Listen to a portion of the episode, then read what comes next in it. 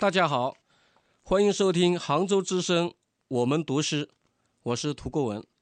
下面我为大家朗诵一首我自己写的诗《我在江南坐牢》。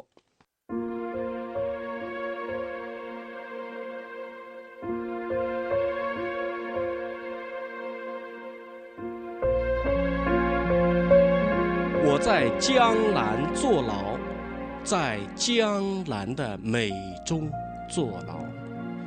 我像一株水仙花，被囚禁在江南的水牢里。膝盖上方是一片现代的灯红酒绿，膝盖下面是一片古典的波光桨声。我必须保持一种挺拔的坐姿，才能防止自己从诗歌中滑落。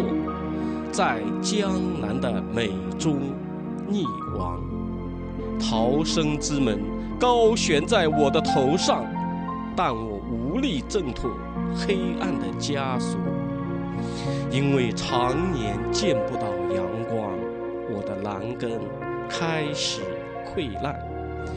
我已不记得自己是何时被人打入这座水牢的，也许是在唐朝。自认识杜牧那个教唆犯后，我就开始在美中堕落。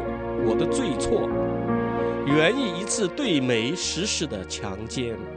我被缪斯判处无期徒刑，在江南的春天中接受美的严惩。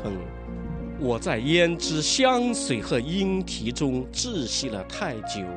我正在密谋进行一次越狱，带着一场惊天动地的爱情，逃离这销魂蚀骨的江南山水。